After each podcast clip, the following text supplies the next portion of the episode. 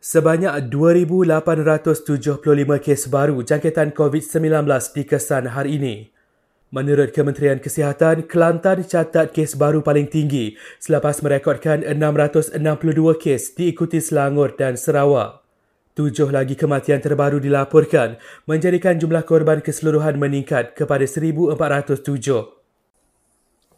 Sekitar 9.4 juta orang bakal menerima suntikan vaksin COVID-19 untuk fasa kedua bermula bulan ini hingga Ogos depan. Keutamaan diberikan kepada golongan berisiko tinggi, warga emas, OKU serta baki petugas barisan hadapan.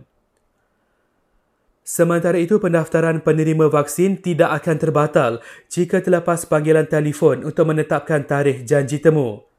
Jawatan Kuasa Khas Jaminan Akses Bekalan Vaksin COVID-19 memberi jaminan nama mereka tidak akan dipadamkan daripada dalam sistem sekiranya tidak menjawab panggilan.